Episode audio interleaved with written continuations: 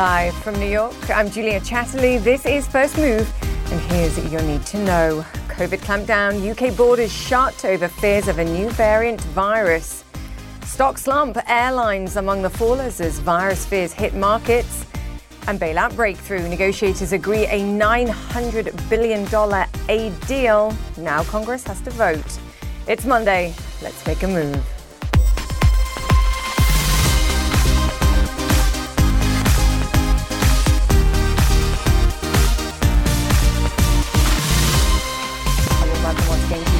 Good to be with you as always. Two stories front and centre today. Finally, a deal in Washington, D.C. on financial aid for struggling Americans, but that news overwhelmed, well and truly overwhelmed, by fears of a new variant of the COVID virus in the UK. The government is saying it spreads more quickly than earlier versions.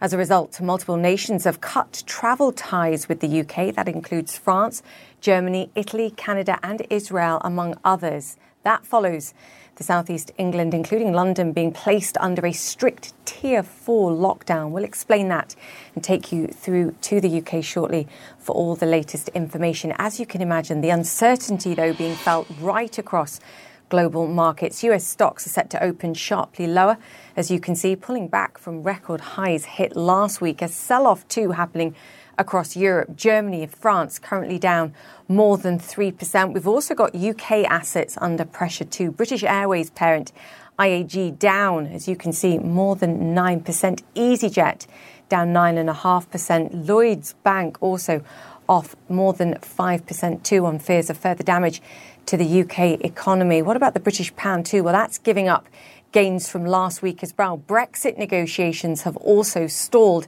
and that now playing into sentiment as well. It's the perfect storm for the UK at this moment. Oil also tumbling on concern that travel bans will weaken economic recoveries. Both Brent and US crude night now down just under 4%. Oil has actually gained for the last seven weeks on vaccine led recovery hopes a reality chat going on well and truly this morning. Vaccine and US stimulus not helping in the face of current virus fears. Let's get to the drivers. The UK Prime Minister Boris Johnson holding emergency talks this hour after dozens of nations shut their borders to the country. The measures were sparked, as I've mentioned, by a new variant of COVID 19. Its prevalence in the nation's capital and the surrounding area also triggering a strict new domestic lockdown over the weekend. France's 48 hour temporary ban on freight has led to gridlock at the port of Dover, a key crossing point for goods and trade to and from Europe.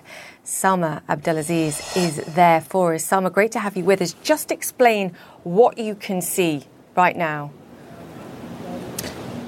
Well, Julia, to avoid chaos, essentially part of the motorway has been shut down. Part of the highway closed, and those drivers and their trucks kept in that location, essentially cordoned off so that the port right behind me here, the port of Dover, is completely empty. I'm just going to step out of the shot to give you a look. This is normally one of the busiest shipping lanes in the world. You should see ships coming in and out, imports and exports, bustle and hustle. What you see yet, what you see is a red light all closed all off France UK border shut down right now. Now, we do understand that the French authorities say that they are working on a Europe wide health protocol to try to put that in place in a matter of hours to allow goods to transport b- between these two countries in a safe way without getting that variant that you mentioned uh, uh, to spread further, to spread further into Europe, to spread outside of the UK, although it's already been detected in other countries. But that's the fear that this variant that is up to 70% more transmissible could spread. So you have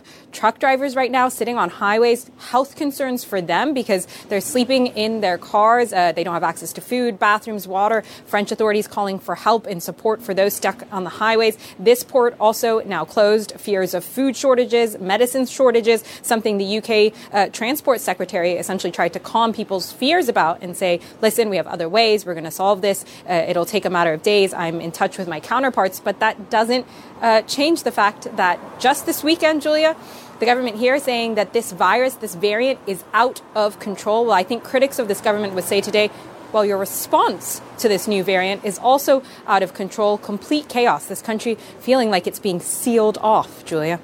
that language certainly doesn't help when people are fearful. There are so many questions people are now asking, and we don't have information. It may be spreading more quickly than other forms or other variants of this virus, but does it make people sicker? What is going to be the impact on vaccines? There's so many things at this stage that we don't know. Salma, just in terms of the impact on the UK, more restrictions, people being told literally overnight, all the plans that you've made for Christmas now have to change once again. Just talk us through that. I think this is a very key part of the story, Julia, because rules can go into place, but if people don't follow them, then those rules are simply not effective. Enforcement here in the UK has been very minimal. It does not come at a police level. It is up to the individual to follow the rules. And a lot of Londoners and a lot of people living in these affected areas essentially feel like the social contract has been broken. This is the Prime Minister who just last week stood in front of Parliament and mocked the opposition Labour Party for even asking for tougher restrictions. This is the Prime Minister who said that there would be an easing, a relaxation of coronavirus restrictions for Christmas time. This is the Prime Minister who said, I will not criminalize Christmas. That would be inhumane. And then this complete about face, this total U turn. You can only imagine how frustrated and upset people are. But most worryingly, many are just simply flaunting the rules, flaunting restrictions. I was at Heathrow earlier today and I was hearing from a friend inside that people were going to the countertops and asking for flights to the United States, which, which which of course has yet to ban flights from the UK. They're buying flights to the US to try to circumvent the rules and get back around to Europe. So this is what you need. You need people to follow the rules, respect and heed these orders. Otherwise, Julia, it really does look like this variant could start spreading outside of the UK. It could go global. And we need more information. Criminalizing Christmas. Yeah, people just have to follow the rules, as painful as they are. Salma, great to have you with us. Thank you for that context there. Now, as Salma was saying, there are major concerns about supplies of food and other consumer goods getting into the UK after France closed its air, land, and sea borders. The French government says it's developing a Europe wide plan to allow supplies to continue flowing. Jim Bittermann joins us now from France. Jim, what more about this Europe wide plan? Because we clearly need it and we need it ASAP. Well, not very much, Julia. In fact, uh, the the ambassadors, apparently the European ambassadors, have been meeting in Brussels today, uh, talking over exactly what they can agree on. There's no sign of any agreement as of yet. Uh, we did get a hint a little bit about uh, what kind of things they might uh, stipulate in uh, this in this health protocol from the French transport minister this morning, who basically said that COVID tests are going to be something that's going to be required. If people that are in Britain, in the UK, are going to have to have a COVID test before they can come to the continent. Basically, this is a problem more for the UK than it is for the continent because the UK depends on uh, much more on supplies coming from Europe uh, than the other way around. And in fact, uh, Brits who were trying to get to uh, to, to London and to uh, UK today were allowed to go. The, the Eurostar, for example, ran some trains today, uh, and uh, and people going toward Britain are not being affected uh, if they can find some way to go. But the question more is the transport of goods. For example, the French lorry drivers, French truck drivers who are in Britain maybe stuck there for until some kind of a protocol is worked out. They could be stuck there over the Christmas holidays. Who knows? But they're stuck in their trucks. Uh, some of them don't have food. They don't have water. That sort of thing. Uh, it's a it's a very difficult situation on the ground for those uh, truck drivers, and the French Truck Drivers Union here has has spoken out quite clearly on elsewhere in Europe, it's the same sort of thing. The the concern is more about the people who might get stuck in in uh, the UK and may not be able to make it back. And as Salma was saying there, in fact, uh, it may be all for naught in the sense that this virus, this variant of the virus, uh, has turned up in at least a, a, couple of European countries, and at least the Netherlands and in Italy. They've had some of the cases identified of this variant. Oh, yeah. yeah, we're already seeing it, Jim. And to your point, the lack of clarity over movement and when people are going to be able to move and get back home at this moment, just a few days before Christmas, is also adding to the anxiety. Jim Bittermann, great to have you with us in France there. Thank you for that. Now, this all because the new variant appears to be up to 70% more transmissible. Scientists are also trying to understand how this might impact the efficacy of COVID vaccines, if at all. Joining us now, Dr. Peter Hotez. He's the co director of the Center for Vaccine Development at Texas Children's Hospital and Dean of Tropical Medicine at the Baylor College of Medicine. Dr. Hotez Peter, always fantastic to have you on the show. Let's take a step back. Your wisdom, please, what we know and what we don't know, and what we shouldn't presume at this moment. Well, thanks, Julia. Look, this is uh, the SARS 2 coronavirus is an RNA virus, and RNA viruses are known to mutate w- with a certain frequency. And, and based on those mutations, uh, these viruses have uh, create certain lineages, uh, certain not really strains, but variants that allow us to geographically trace the origins of of these uh, SARS-2 coronaviruses. So, for instance, we use the sequence of that of one of the lineages to determine that the virus uh, and that affected New York and caused that devastating epidemic in March and April probably originated from Southern Europe. Uh, that's an example. Now. What's what the UK scientists have been noting, and they've been doing surveillance of all the different virus strains, and they've seen some, since September there's been an increasing frequency of one particular type that has a u- unusual number of mutations. And so now this is becoming a dominant type of, of the SARS 2 coronavirus, a lineage that probably began in southeastern uh, UK, they think in maybe around the Kent area, and now it's in London, it's in Scotland and Wales. And it looks as though it's outcompeting in the sense the other uh, other lineages in the sense that is becoming dominant now in the UK. And on that basis, they think it's possible that it may be more transmissible than the others. So that 70% number is not is not based on experimental evidence. It's based on projections using mathematical modeling. As far as I know, there's actually no experimental evidence showing that it is more transmissible, but there's enough of a concern that this prompted the British Prime Minister to issue that that warning that it may be a more transmissible variant, but we don't really know that. It's frightening, isn't it? Because it goes back to this idea of science by press release. We don't have the data. We just have to go by feel here and say that simply because we're seeing so many of these cases, we sort of work backwards and presume that it, it's transmitting between people more quickly. Well, that's right. And making policy decisions based on limited experimental evidence is, is really tough. I think part of it is is a reaction to the fact that we've we've missed so many opportunities in the past that people now want to be certain that they get ahead of it. They don't want to mm. find out six months from now that this was uh, much more highly transmissible and maybe even uh, more serious uh, an, an, infection, and then find out after the fact. So far, there's no evidence. Uh, that it's more direct evidence that it's more transmissible, although it's possible, and there's certainly no evidence that it's more severe.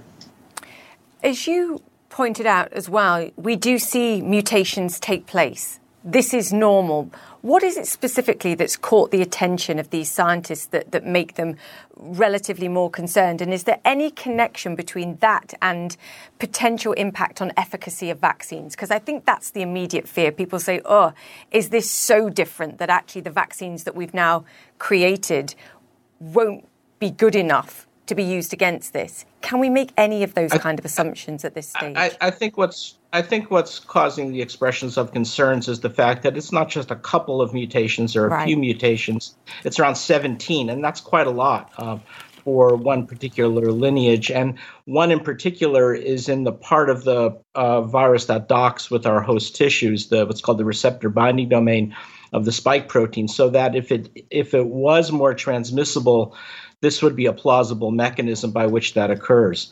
I think it's unlikely that it's going to affect vaccine development. one mutation in the sp- all the vaccines work by inducing an immune response at the spike protein. I doubt right. one mutation is going to have that big an effect. But our, our, scientists and others have already been working now to actually look at the the serum, the antibodies from vaccinated individuals, and show that it could still neutralize uh, that that that this this new lineage. And and the point is it's been around since, since September so I think it's uh, that we know. So it's probably uh, all over uh, Europe at this point. Yeah I think we also have to take a step back and just breathe out and recognize that it's taken many months to get to this point where we're hearing about it. The likelihood is to your point um, it's already spread more widely than we realize. Dr. Hotez you've had the vaccine I believe just for our viewers I just wanted to understand what it was like, how you felt afterwards, just to help people, if they are afraid of getting this vaccine, um, how you found it. Yeah, I, I Julie, I got the uh, first uh, jab, uh, as as you say in the UK, for the the the Pfizer BioNTech vaccine, the first one, the first of two doses.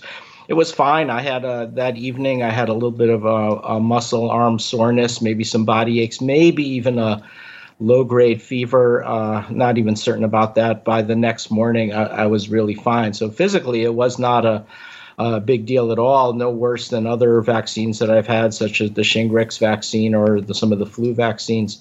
I think the the emotional impact was bigger. Uh, one, knowing that I'm the likelihood that after I get my second dose that I'll ever be in a hospital or ICU because of coronavirus is remote. So that was a great mm-hmm. feeling of relief and gratitude to the Pfizer BioNTech scientists and to our National Institutes of Health and organizations like the Wellcome Trust for supporting coronavirus research for the last couple of decades to make all of this possible. I, I think my my greatest wave of emotion, though, was thinking about the 300,000 uh, Americans uh, uh, where who've lost their lives already, and thinking how if we could have just gotten them to the other side and gotten vaccinated, they did not have to lose their life. That was that was heartbreaking to think about. Also, the fact that people are still so defiant of COVID prevention measures, in part because our, our, White House, our U.S. government, uh, for, for many months since the summer, downplayed the severity of the epidemic, claimed it was a hoax, claimed that the COVID 19 deaths were due to other causes, and discredited masks. And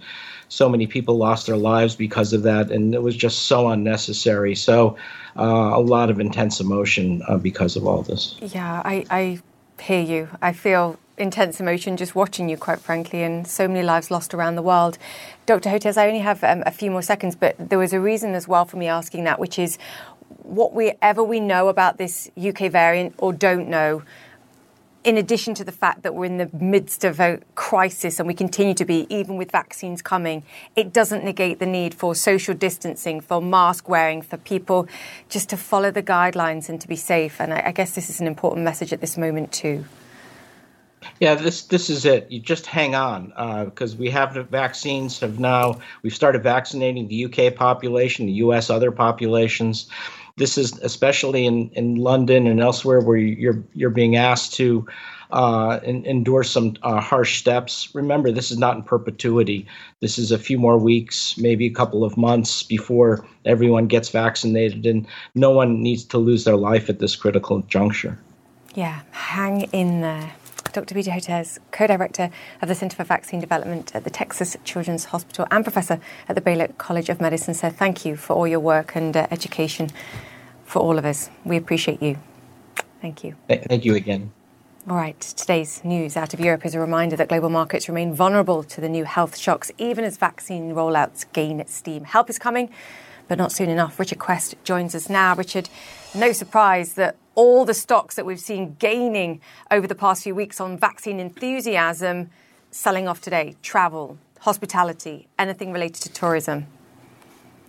Yes, because I think what's clear is that this variant, which might be in the UK, and the British have been upfront about sort of saying how bad it is, we know it's been in the Netherlands already. We know there's been a case of it in Australia. So it's not a wit and under, uh, beyond understanding to assume that before long it will appear in some shape or form in other European countries. And even if it doesn't appear, appear in your country, it could appear in your next door neighbour's country and another country and another country country, and before long, you're going to have a complete halt of travel once again. So that's why this is so bad. I think what's also interesting is the failure, and to some extent, of the EU to be able to put together a coordinated response. We had uh, Netherlands first with Britain, then Belgium, then Spain chipped in, then Germany and France. Meanwhile, the EU Council's deciding what it might or might not do about it all. But that's why. And what's also interesting, Julia, if you look at the stocks affected, this morning. The legacy carriers, Lufthansa's down heavily. Uh, IAG obviously is down heavily, but the low cost carriers like Wizz are only down about 4.5%. EasyJet, which has a huge footprint in the UK, is down 9%. Yeah, the relative impact here already very clear. Um, Richard, what about for US stocks? Because we're saying perhaps that this is a European issue. It may already be prevalent in in Europe and across Europe and other European nations. But for the United States, stocks have defied gravity. We were at record highs last week. We're at the worst point ever in the COVID crisis. All the focus has been on vaccines and, and the recovery. Can investors continue ready, to do that, do you think? Ready for a correction. That's what I'm going to tell you. Now, is it going to? I, I cannot predict. Will it happen at two o'clock in the afternoon on December the 22nd or January the 3rd. I can't. But at these lofty levels, when earnings in the immediate future are under pressure. Let's just bear in mind the UK had 30,000 cases, 30,000 new cases. The US has nearly tenfold that. 250,000 US cases. Now, the US population is not 10 times greater than the UK. So the virus is out of control to some extent in the United States. And when I look, and you and I are both here in New York, but when we look at the measures being taken, perhaps with the exception of California, I mean, what's been here in New York? What's really been done besides closing of outdoor uh, of indoor dining and some extremely complex rules at the edges? There's none of that mixing of people and this and that and households and bubbles and all that sort of stuff you're seeing in Europe, which begs the question. Long answer, but short point. Begs the question whether or not the US is going to explode in terms of cases, even more so in the new year after Christmas, mixing which ultimately will, of course, hit earnings again. Yeah, I mean, we're seeing the after effects of Thanksgiving. Wait until uh, we see yep. post travel and Christmas. Richard Quest, concerning words, but I couldn't, can't help but agree you. with you. Richard Quest there. All right, still to come on First Move. Congress poised to pass a long awaited COVID 19 aid package.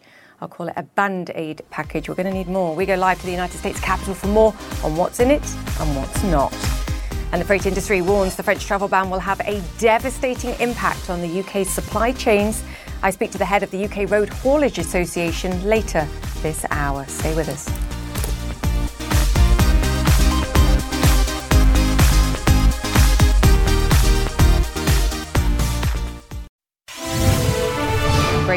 The last few moments. The European Medicines Agency has recommended conditional approval for a coronavirus vaccine developed by Pfizer and BioNTech to be used across the European Union. The President of the European Commission, Ursula von der Leyen, tweeted, This is a decisive moment in our efforts to deliver safe and effective vaccines to Europeans. The approval, of course, needs to be rubber stamped by the European Commission. This comes weeks after the vaccine was first granted permission in the UK and, of course, in the United States too. Now, another major development here in the United States lawmakers have finally reached a deal on that $900 billion stimulus plan, with Congress expected to vote later today. It will come as a relief for families desperately struggling across the country this winter, many of whom will now get a $600 check. John Harwood is in Washington for us. John, they finally reached a deal. Important to talk about what's in it, also important to talk what's not in it. Well, significant thing that is not in the bill is aid to state and local governments, which have already laid off more than a million people over the last several months and face further uh, layoffs because their revenues have been devastated by the economic slowdown under COVID. And of course, that slowdown has been getting worse and worse. We saw bad retail sales numbers last week. Uh, jobless claims have been trending up. We may get a negative jobs number for the month of December. It's possible that we could be uh, in negative growth for the first quarter of 2021. However, $900 billion in this bill is a big step forward uh, by the Congress, Democrats and Republicans. We expect President Trump to sign it.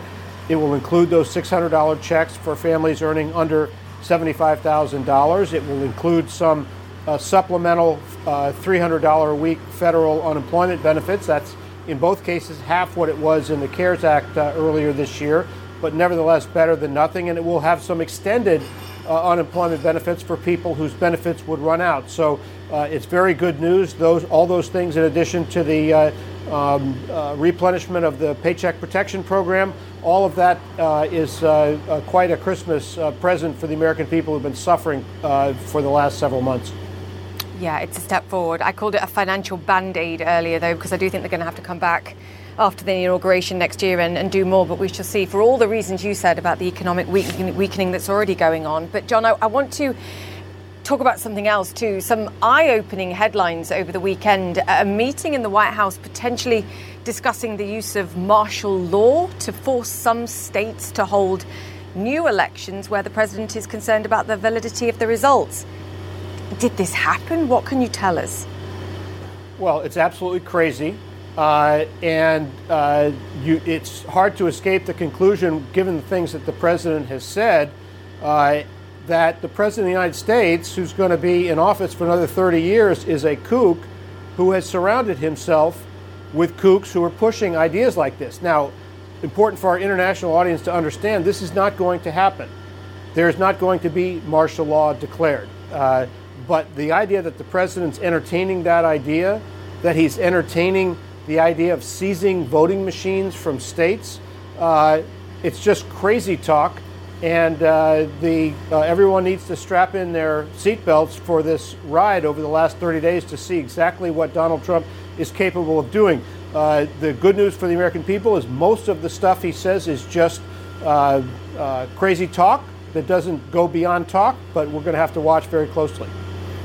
John, I was just Googling as you were speaking there the definition of the word kook, K O O K, a crazy or eccentric person. Yes, plenty of those. Yep. Thank you for that, John Harwood. You bet. Yes, in Washington for us there. Thank you. All right, the market opens next. Stay with us.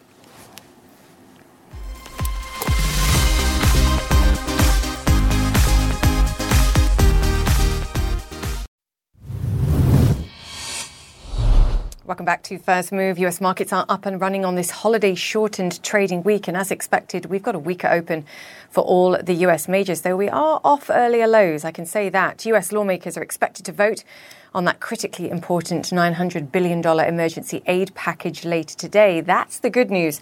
But a deal I think was pretty much priced into the markets late last week. A worsening COVID crisis in Europe has not been priced in, and we're seeing that now. Governments across the globe are shutting down air travel to the UK as the country grapples with a new variant of COVID that may be more contagious, as we've discussed already on the show. Vaccines, however, are on the way. The first doses of Moderna's COVID vaccine set to be administered to Americans today, and EU health officials have just given conditional marketing authorization, quote, to the Pfizer BioNTech vaccine. Its use could begin right after Christmas there.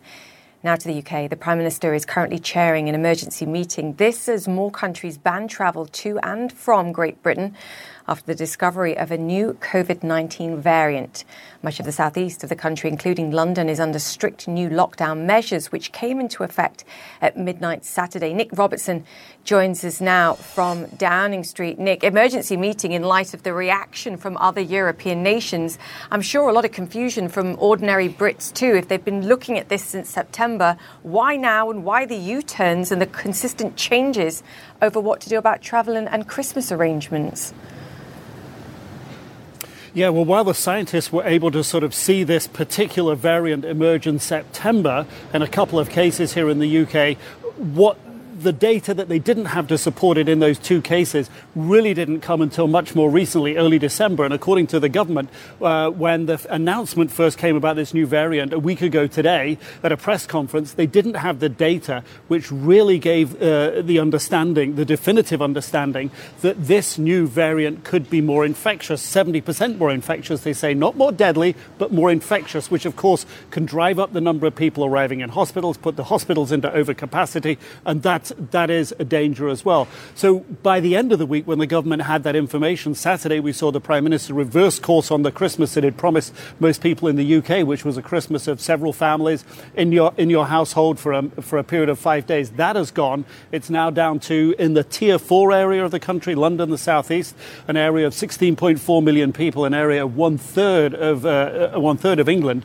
Uh, people have been told you cannot have any other families, anyone else in your house. It's just you, your family that lives in that house. That's all you can have for Christmas. So the reaction, of course, as the rest of the world has watched this situation take off and escalate in the UK, um, has been to say, well, we need to closed down. So we've seen so many countries in, in Europe, Latvia, Lithuania, Estonia, and the Netherlands, Belgium, Germany, France. Uh, we, have seen countries in the Middle East, Saudi Arabia, Kuwait, and others. We've seen countries in, in, in, in the, in, in, in, the Americas. We've seen Canada. We've seen uh, uh, um, Argentina. We've seen Chile and, and, others all come out and say it's not safe for it's not safe for British citizens to fly here. But the real big concern for that meeting today, the real concern for the government the fact that France put a 48 hour block mm. on all travel, which includes trucks and freight, food coming into the UK.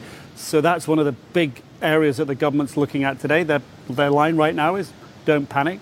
The, the stores are well stocked. We've got what we need.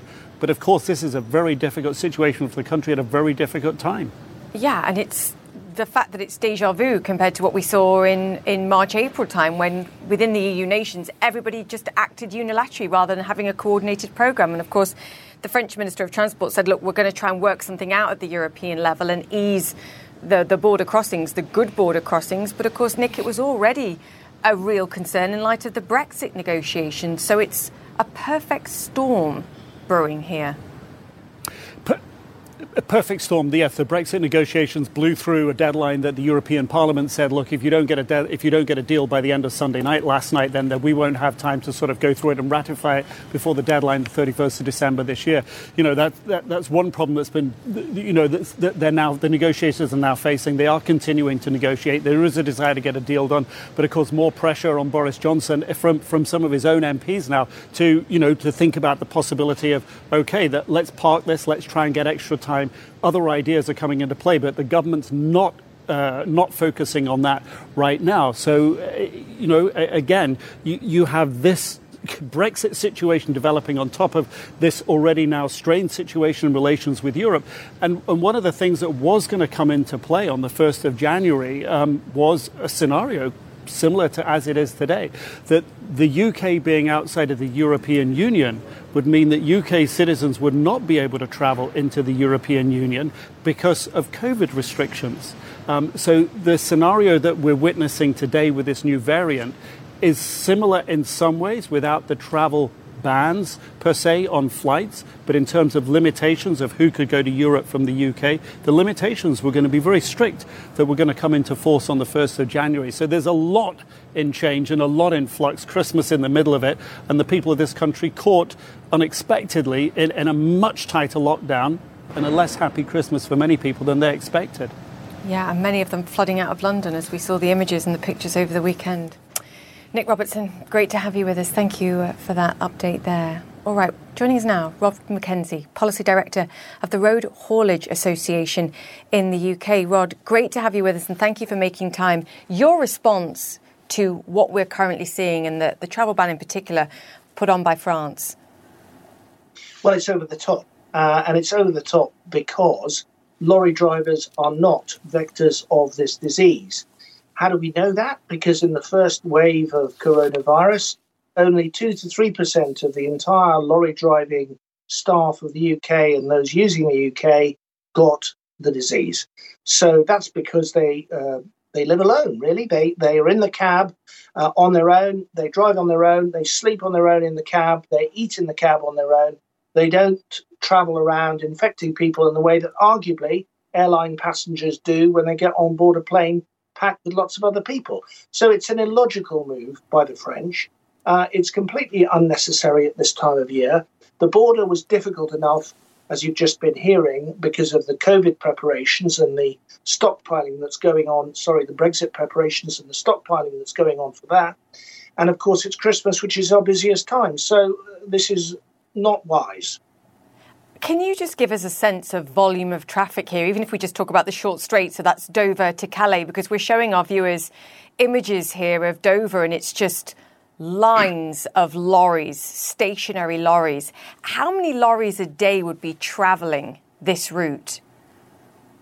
Yes, they're really ugly pictures, aren't they? And the answer is 10,000 lorries a day use wow. the short straits between Dover and Calais. The reason they're called the short straits, not surprisingly, is it is the short sea crossing between GB and the continent. Uh, only about 20 miles, doesn't take long to get across those, those waters. And the alternative routes uh, tend to be less popular with traders simply because they involve longer sea crossings on, on boats, which take um, several hours or, or even days. So um, that short sea crossing is vital. Um, and uh, I fear that sometimes it is used as a political weapon by the French, um, and uh, it's certainly got very unpleasant consequences at the moment uh, for the poor lorry drivers who are stuck in those jams you're looking at and who are facing a, a miserable Christmas, possibly away from their families. Yeah, and you've got French drivers stuck on the wrong side and Brits or British driver lorry drivers stuck on the wrong side too and struggling with for clarity on how they can get home. I mean, 20% of the UK's trading goods goes via this route, just to give us a, a sense of, of how important this route is. The British Transport Secretary uh, said that the ban was slightly surprising, but he said the majority of Britain's trade was not affected and the public won't notice any shortages, quote, for the most part. Rod, do you agree? Well, I think the government are slightly misleading when they talk about 20%. Um, technically, they're accurate. But uh, the, the, the bulk of the things that are moved by other means are things like aggregates, uh, you know, gravel and, and sand and big heavy stuff, uh, and oil. And of course, you very rapidly, uh, you, you, know, can get up to 80% being that sort of stuff. But that's not the useful things for most Brits most of the time. So what we want is our Christmas turkey and our goodies and our chocolates and our French cheese or whatever it is and the wine. And, and, and so the 20% is an illusory figure. It's actually effectively, uh, you know, much more like 70, 80% of the things we need as consumers, including um, uh, parts for factories. Yeah, so we need to uh, resolve these blockages ASAP and find a, a European solution. Rod McKenzie, great to have you with us. Thank you. Policy Director of the Road Haulage Association. Great to have your uh, insights today. All right, still ahead. Tesla driving into the S&P 500, the opening trade for Musk and Company on its big time debut. Next.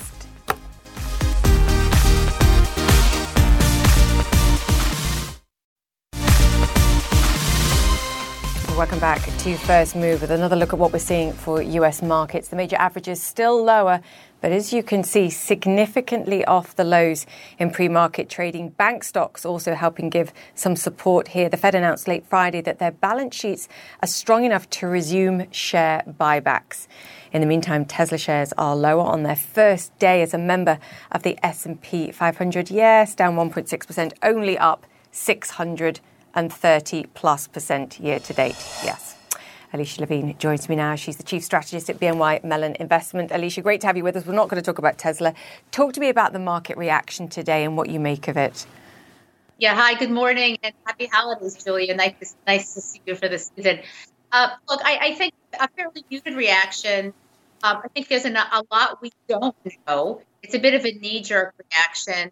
I suspect um, the market's going to absorb fairly quickly and on with the reopening story and the recovery story, which has really been priced into markets, particularly in the second half of the quarter in market reaction.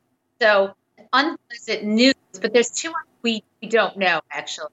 So um, I suspect that we're going to get past fairly quickly and focus on vaccine and, and recovery. Yeah. Interesting. So, actually, after this initial sort of reality check, knee jerk reaction that we know we're still in the midst of a COVID crisis, investors go back to focusing on vaccines, economic recovery, buy on dip mentality pretty quickly in your mind? Yeah, absolutely. Look, I think that essentially what the market is pricing in is a very strong recovery starting in the summer of 2021. Right. So anything that threatens that timeline of about six months to get uh, globe pretty much back into the swing of things with a, a more regular demand pattern. And really start seeing it in the second quarter as you have year over year base effects on growth and earning. Anything that threatens that timeline is going to affect the market. So the thought that maybe there's a variant of the virus that wouldn't, um, that the vaccine wouldn't useful against, obviously, but again, that is not the case. and so you're going to get hiccups along the way. Markets don't go straight up. And um, it felt that way this year, but we have to remind ourselves And so the timeline is really what's going to threaten market performance in the near term and get threatened that story. Yeah, it makes sense to me. Uh, Alicia, I'm going to thank you there. We will get you back soon, but we're having a few technical issues hearing you. So I'm going to thank you there. Happy holidays, and we will get you back Happy holidays. Chief strategist at BNY Mellon Investment. Hug to you. All right, still to come. A second coronavirus vaccine is now rolling out across the United States, and not a day too soon as cases continue to surge. We'll look at the distribution efforts ahead.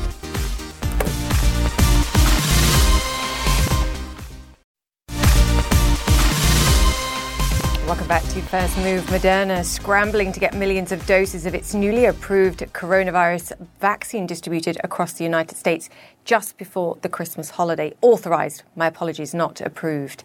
Trucks are picking up the vaccines for delivery to hospitals and other sites. The first doses are expected to be administered today. Pete Muntean is outside a distribution facility in Mississippi for us. Pete, great to have you with us on the show. Just talk us through what you've seen over the past couple of hours. Well, Julia, we're expecting more trucks to leave here today. This is a McKesson facility. That's the company handling the distribution of the Moderna vaccine, and they'll be going to 3,000 locations across the country. Deliveries begin this morning at places like hospitals, pharmacies, CVS, and Walgreens. In terms of location, this rollout about four times the size of the initial Pfizer rollout of last week, and that's thanks in part to a advantage that the Moderna vaccine has over the Pfizer vaccine. It does not need to be stored at super cold temperatures. In fact, a regular refrigerator will do just fine. That opens this up to more rural communities and rural clinics. I spoke to FedEx about this, and it says that difference does actually not change how it will handle these packages. Here's what they said.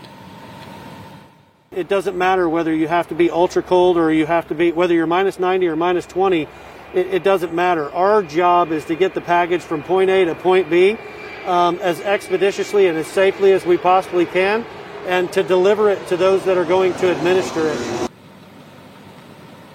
Six million doses of the Moderna vaccine are leaving here, Julia, and the Department of Health and Human Services says 20 million doses could be allocated by the end of this month. You have to remember what a remarkable achievement this is. We are seeing the rollout of two new vaccines within the span of about a week. Yeah, I mean, this is phenomenal speed and the logistics here, quite frankly, are mind blowing, and we talk about them regularly on this show.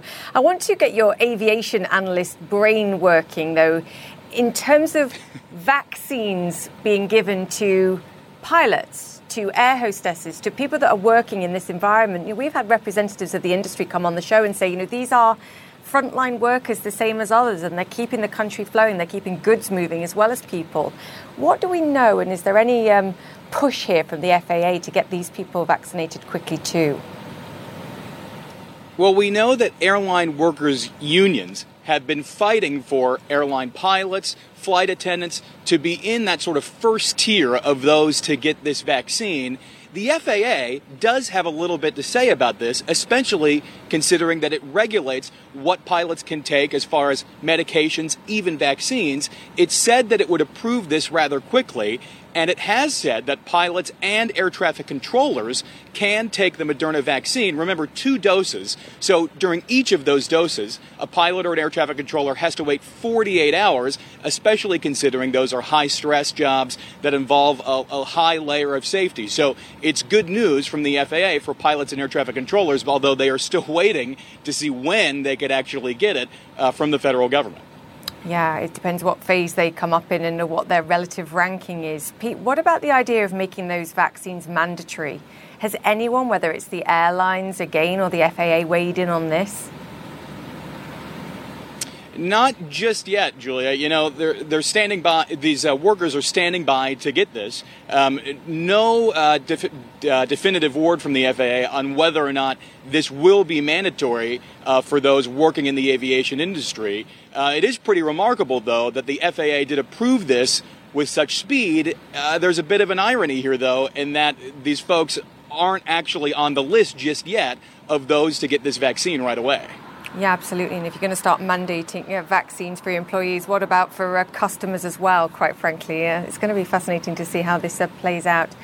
Great to have you on the show there, tracking the delivery of those precious vaccines. Pete Muntean in Olive Branch, Mississippi for us. Pete, thank you.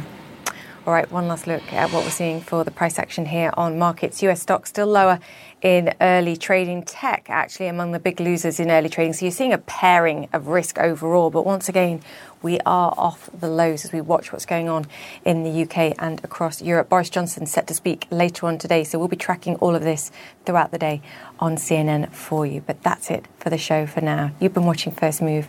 I'm Julia Chatterley. Stay safe as always.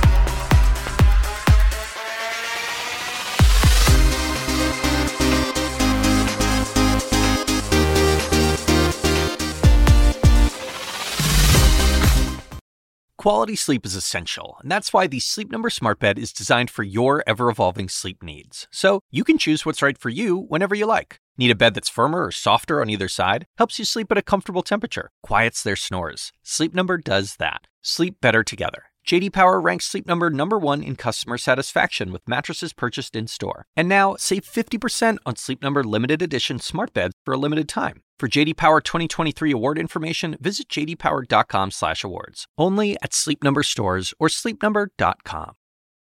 Now streaming exclusively on Max, a new CNN flash doc about the album that has Nashville talking. Call Me Country. Beyonce and Nashville's Renaissance. Watch it at max.com slash call me country. Max subscription required.